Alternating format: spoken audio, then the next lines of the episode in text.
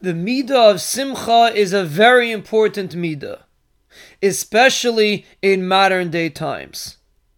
Chazal teach us, Ein hashchina sheire elamiteich simcha.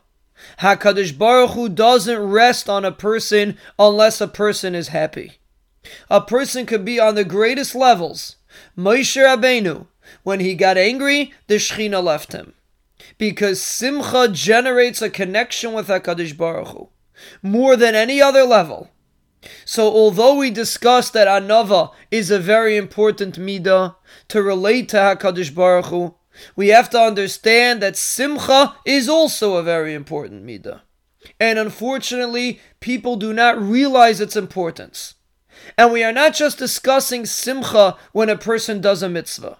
We are discussing simcha in general.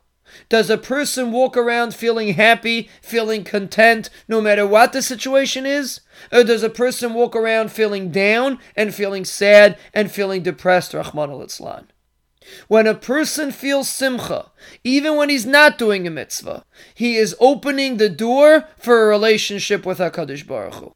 Because HaKadosh Baruch Hu only comes when a person is besimcha. So simcha is something to strive for to have a real connection with HaKadosh Baruch.